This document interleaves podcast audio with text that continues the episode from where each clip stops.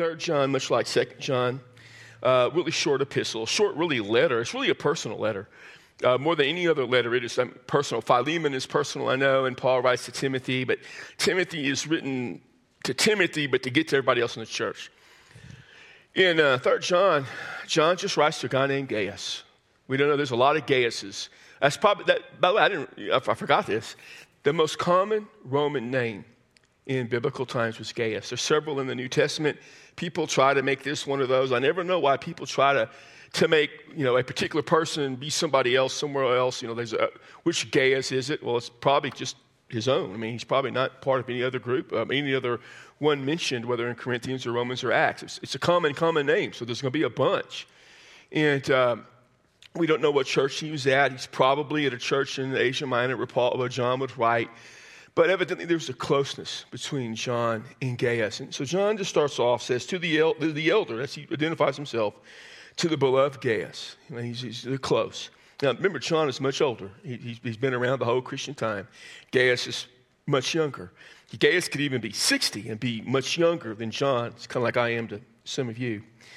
Uh, the one laughing is what I'm talking about. So, at least your hearing's working. So, the elder the beloved Gaius, he says, Whom I love in the truth. And then he goes on to say, Beloved, I pray that in all respects you may prosper and be good in health, just as your soul prospers. I love you in the truth, the truth of Christ. We love because they are bound by the truth of Jesus. We love each other because we ought to. We love each other because we are bound in truth. He says, I, will, I pray for you. I want you to prosper and be in good health, just as your soul prospers. That's, that's just common. That's, there's nothing this is just a common part of writing back there. He's, he's just saying, I hope you're doing well. I, I pray for your soul to prosper. And you go spiritually, I just want you to be healthy and, and, and be doing okay, be comfortable. It's just we do that all the time. I mean, you know, what, what we Baptists like to do around the New Year's, eat some black eyed peas. Why? So we will have a prosperous new year. Then the next week, teach about tithing. But um, he says in verse 3 I was very glad when brethren came and testified to your truth, in other words, that you're being true.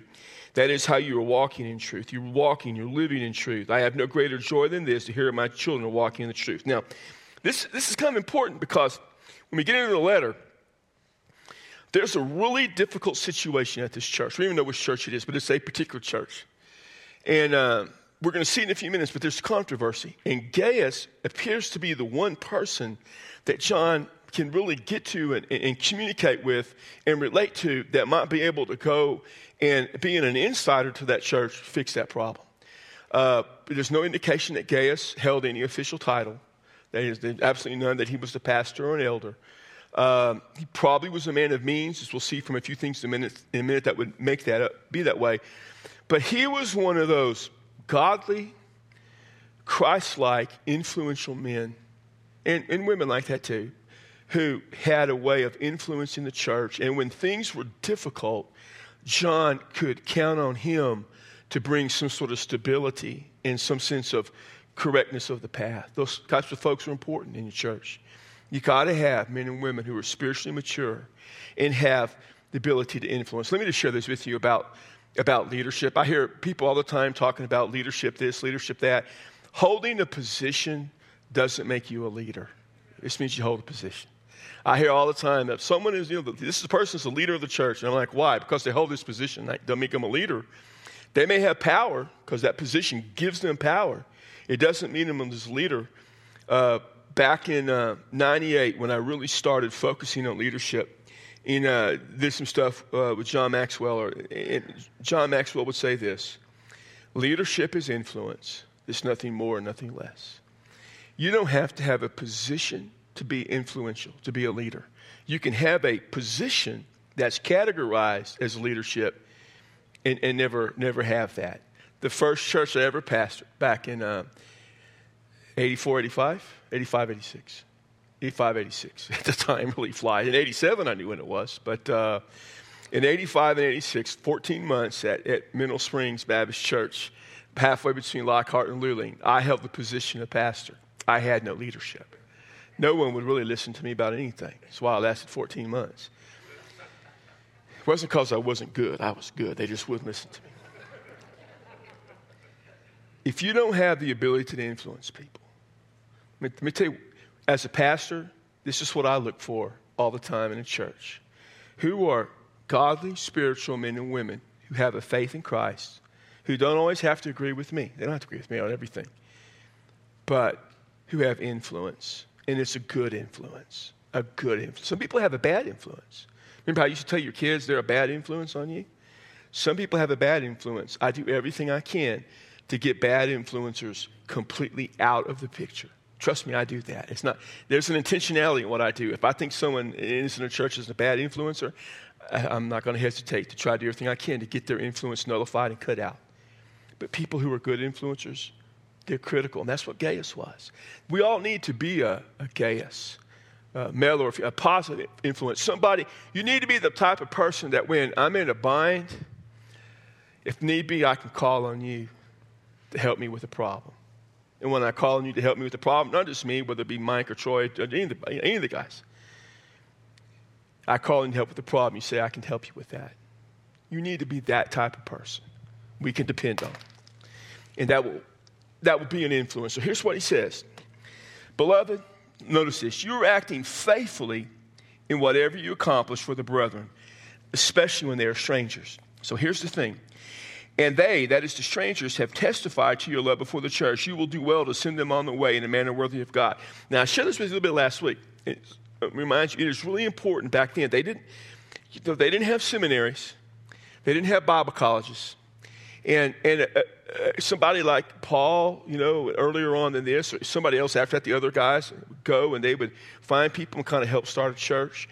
They would have to leave. And uh, they had to go to the next one. They couldn't. Sometimes Paul would stay a while. Sometimes they would all would stay a little while, but eventually they'd have to go. And so they were dependent on other people who might come along and, and be kind of help and teach. You know, some people aren't good at starting the church, but they're good to come and educate. Occasionally, I would tell Debbie, which has been a while, long time ago, that I might think about starting. I like to be a church planter, the guy that goes and plants the church. Because when you start the church, man, you start clean. I, always go to churches that have so many problems, you know. Somebody always split from one another. And, you know, I was at Bridgeport, and it was like in the first five years, and they were fighting me left and right. And she says, You can't plant a church because you don't like people enough to do that. Valid point. Well taken. So while a guy like me may not be a church planter, guy like me is kind of guy that can come to a church that's struggling and help them get where they need to get. And then, you know, when I leave, somebody else can come along and, man, they can take that church to new heights and to new places that a guy like me could never do and the guy can follow them and maybe start planning more churches. All of us have skills. Back then, it was the same way.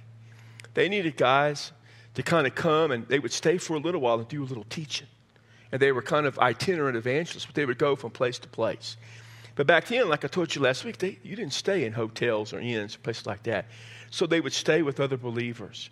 And it was important that they would help them. That's what the gift of hospitality was, by the way. I, some people, I hear people all the time talk about having the gift of hospitality because we think because you can buy cookies at Walmart or Sam's and bring them up to the church and put them on a table, you have the gift of hospitality.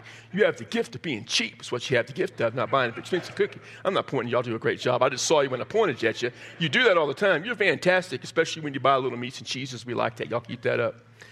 Maybe you try the little meatballs or sausages or the cream puffs you get in the frozen section at Sam's. That would help a lot especially when we have three, three in one week. Let's break it up a little bit. That's the gift of hospitality. And, and not that we don't have it now, but that's really what they're talking about. It was just, it was a service. Can, can you imagine on a regular basis, just having strange people come into your house and spend a couple of days, and you give them a place to sleep. And remember, you know, they're not, they don't, there's no 4,500 square foot homes like y'all all got. These were little six, seven square uh, hundred square foot homes that they may have, something like that. They didn't have 20 rooms and four bathrooms. It was tight. And you feed them, and they didn't have a lot of money most of the time, and that was the gift of hospitality. I couldn't, I couldn't imagine doing that. I guarantee you, I don't have that gift. I don't like family staying in my home. Why would I want strangers staying in my home? Me, Debbie, and two dogs, and that's all I care about. And he would bring them in. And he said, Then you send them on their way. And you did it, he said, in a manner worthy of God. Wouldn't you like to be able to know that whatever your spiritual gift is, whatever it may be, you do it in a manner worthy of God? Isn't that cool? He said, For they went out for the sake of the name, accepting nothing from the Gentiles. Now, that means from the pagan world. In other words, when they went out, they didn't expect the pagans to take care of them, not Gentile believers. Just that sometimes the term Gentiles just pagan, non believers. They didn't expect non believers to do the work, take care of them. But y'all took care of them. They didn't have to do other things. That's so good.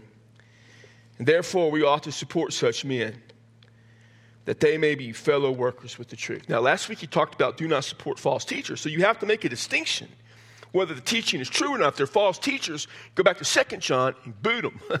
but, but if they're true teachers, welcome them in. By the way, that's true across the board.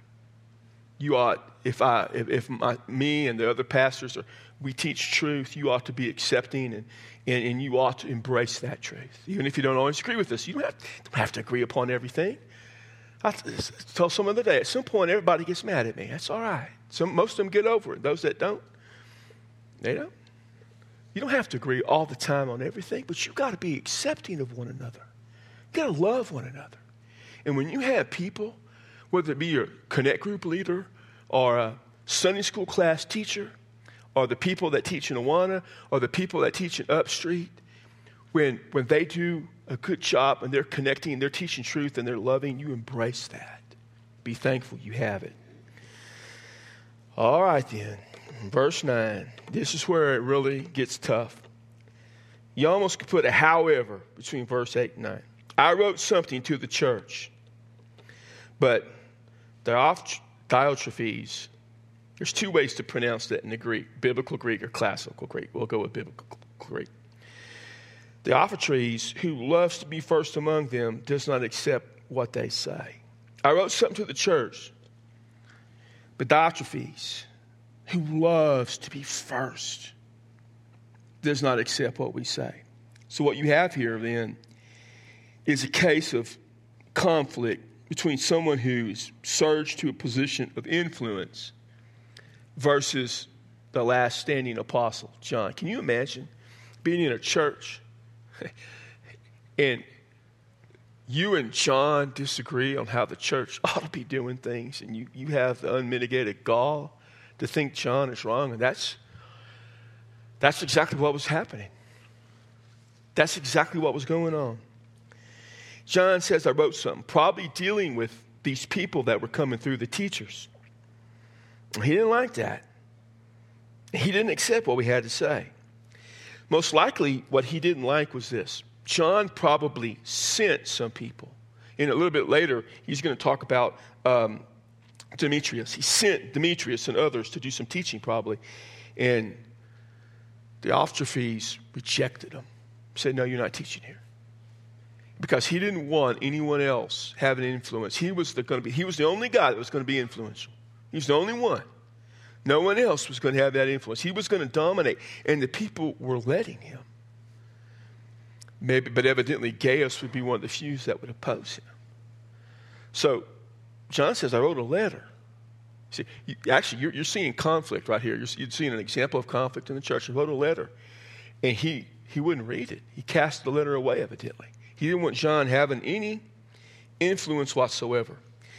And, and he didn't want other people coming and teaching or doing anything that would supplant him because of his immaturity and his arrogance that wouldn't allow that to happen. And so he, he kind of did this. Now, it, it, may be that this was a, a little bit of a conflict of just of the structure of the church. You know, up until, you know, up to now, basically, as long as there were apostles, the, the people accepted the apostolic authority of the church. The apostles, John, Paul, Peter, all those, James, uh, uh, Thomas, Philip, didn't matter who. They, they, they, were the, they were the guys Jesus sent. I mean, listen, if Jesus sent these guys, including James's brother and Paul, who in their right mind is going to oppose these? Because I'm pretty sure no one else was ever called directly by Jesus. Pretty sure. That didn't happen anymore. It takes a lot of arrogance and immaturity to do that. We don't have the apostles anymore, but we still have the apostolic witness. It's called the New Testament. Matthew, Mark, Luke, and John. And now Mark and Luke weren't apostles, but Mark was influenced by Peter, and Luke was companion of Paul. There was that influence. Uh, whoever wrote Hebrews, the early church recognized they had some sort of apostolic connection. You, you, to, to accept those books, those 27 books, they had to be written by an apostle or somebody affirmed and closely connected to the apostles. Mark, both Paul and Peter, closely connected to Mark. Luke, closely connected to Paul. And then whoever wrote Hebrews, we're not sure who wrote it. Uh, some think Luke wrote it, some think Barnabas wrote it. Those are probably the two leading contenders. But we still have the apostolic authority. That's why we always appeal to what Scripture says. I'll have people all the time come up and, and start saying stuff to me or, or start, this is what they believe, or what do you think about that, or, or whatever. And always, and not always, but a lot of times I'll say, well, where in the Scripture do you see that coming from? And they'll all start quoting the Old Testament. And I'm going to say, time out a second. Find it in the New. We got somewhere we can go. It's not that the Old Testament isn't important, it is. But what I always tell you about the Old Testament, it does something. The Old Testament points to Jesus. So, in that sense, it's important. Other than creation, and even not only there, but also in the New Testament, in, whole, some attributes of God and sinfulness of man, most of my doctrine's coming from the New Testament. And when it comes from the Old Testament, it's because the New Testament has filtered it. Paul has talked about it, Jesus, Jesus talked about it or affirmed it. I like this. Uh, Andy Stanley says this, and I agree 100%. The reason you and I, as Gentiles, believers, accept the Old Testament is because Jesus accepted the Old Testament. That's the only reason. The only reason you accept the Old Testament. Because Jesus affirmed it. And because he affirmed it, we affirm it. He affirmed it because it was true, because it points to him, and because he's the author of it. but you think about that. Now, I say that because that apostolic message is important. If the only way you can come up with some idea you have is because you take a few passages in the Old Testament and you twist it together and you try to dip it quickly through the New Testament so it gets just a little drip of some letter of Paul or some little bit of touch of gospel, and that's your teaching. You probably have a real problem on your hand. So that is why that apostolic message is so critical. John says, For this reason, if I come, I'll call attention to his deeds, which he does, unjustly accusing us with wicked words. So he says he unjustly, he wrongly accuses us of wicked words.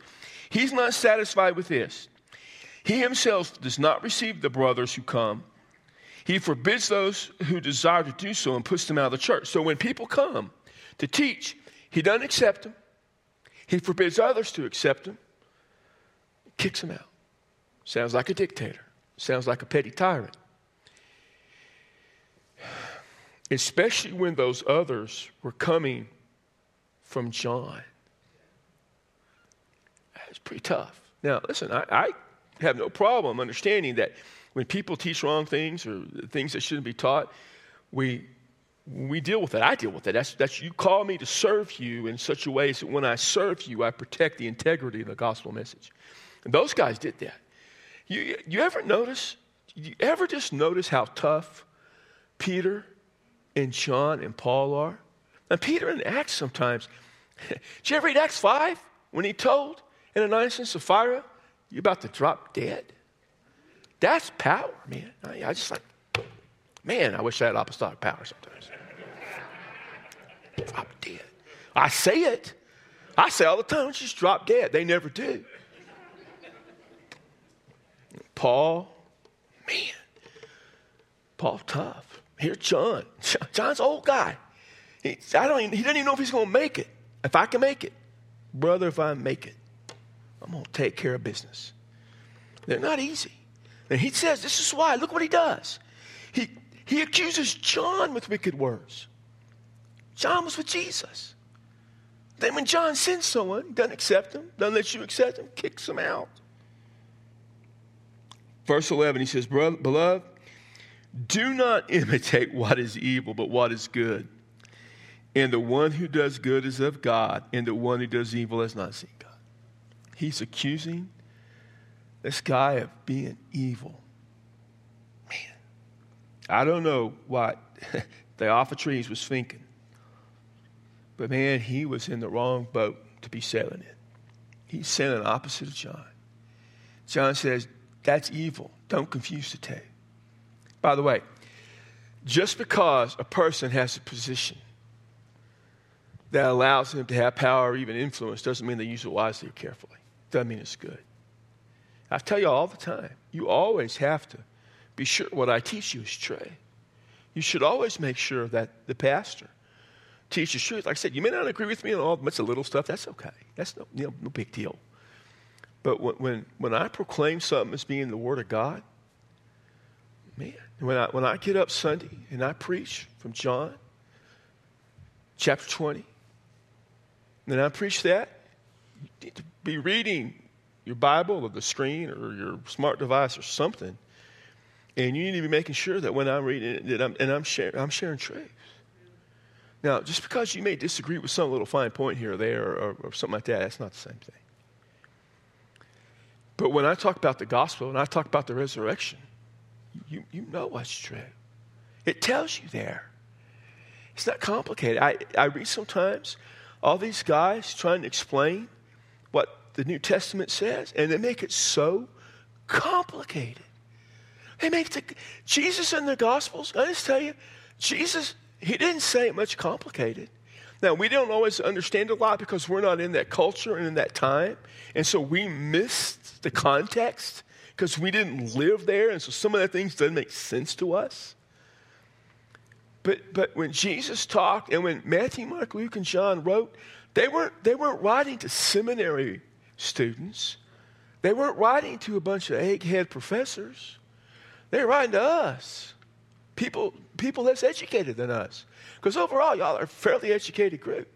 Some of you don't use it very much, but you're fairly educated. But he, he wrote to simple folks, man. Just simple folks. It's not complicated. Yet it's all true. He says, don't imitate them. Demetrius has received good testimony from everyone because he's sending Demetrius. He probably sent him earlier. In fact, I see, most think he sent Demetrius earlier, and that's who Gaius, I mean, uh, who was rejected by Diotrephes, Diotrephes, rejected. He said, Demetrius has received a good testimony from everyone and from the truth itself. And we add our testimony, you know, our testimony is true. John's saying, look, you know what I teach Gaius is true there's evidence that what John has taught is true. John, by now, he has written at least two or three books. Probably hadn't written Revelation yet. I may have written it, but probably hadn't. And he says, I wrote a gospel and I wrote an epistle called First John. He didn't put that, but he had. What he writes is true. He has witnessed it. He begins, he begins his epistle by saying, I touched Jesus, I heard Jesus, I saw Jesus, I proclaimed it to you. In, in the end of his gospel, he says, I saw all these things. And I'm telling you what they are so you can believe and believe you might have life in his name. He says, Listen, I speak the truth. And I'm telling you, Demetrius is a good boy. You can, you can trust him. I'm sending him. Can you imagine how cool it would be to have someone like John vouch for you? That's amazing. He says, verse 13, 13 I had many things to write to you, but I'm not going to write to you with pen and ink, but I hope to see you shortly. And we'll speak face to face. And that means he'll be coming along to all the rest of them too. And he says, Peace be to you. The friends greet you. Greet the friends by name. So when you come to 1st, 2nd, 3rd John, these great three letters he wrote. At the heart of these letters is the passion of this old apostle to help people believe in Jesus. That was the passion of his gospel. It's the passion of the apocalypse of Revelation. And he writes these instructional letters, especially First John, as, as a kind of having written the gospel and told the story of Jesus. He's, this, is, this is what you need to know as a believer. He didn't, he didn't write First John. He wrote the Gospel of John basically so lost people could be saved. He wrote it to the church, to believers, but so that they could use it to help lost people come to Christ. He wrote First John for the believers. He said, this is, this is the secret. This is the key. In your faith, believe that Jesus is the Christ. He is God in the flesh. You believe that. That's the most important doctrine you have is the resurrected Jesus as Lord. And in your life, you love people. You love them no matter what. And you love and you love them. And you write 2nd, 3rd John, he's saying when people reject that Jesus is the Christ, you reject him as a position of leadership. And when people fail to show the love they should show, like in 3rd John 3, 3rd John, you deal with them as well. The dominating themes of a church should be to proclaim that Jesus is Lord and to love the people you proclaim it to and with. If you don't proclaim Jesus is Lord above all else, and in doing so, love the people you proclaim it with, uh, proclaim it with and the people you proclaim it to, you are not functioning as a follower of Christ and as a church. I uh, have read numerous books over the years about how, how churches should grow, what they should do, been to clinics, talk clinics, all that stuff. This is the one thing I know. Regardless of their denominational ties, regardless of whether they're traditional or contemporary, regardless of what version of the Bible they dominantly use or predominantly use, the churches that proclaim Jesus and love people, reach people, and grow. It's just that simple. It's not complicated. So that's what we should strive for. That's what we should try to do. All right. I'm going to let you out a couple minutes early. I don't even feel like answering questions. So y'all are through. And I'll see you tomorrow night, hopefully. Get your tickets. And if you don't have a ticket, come anyways.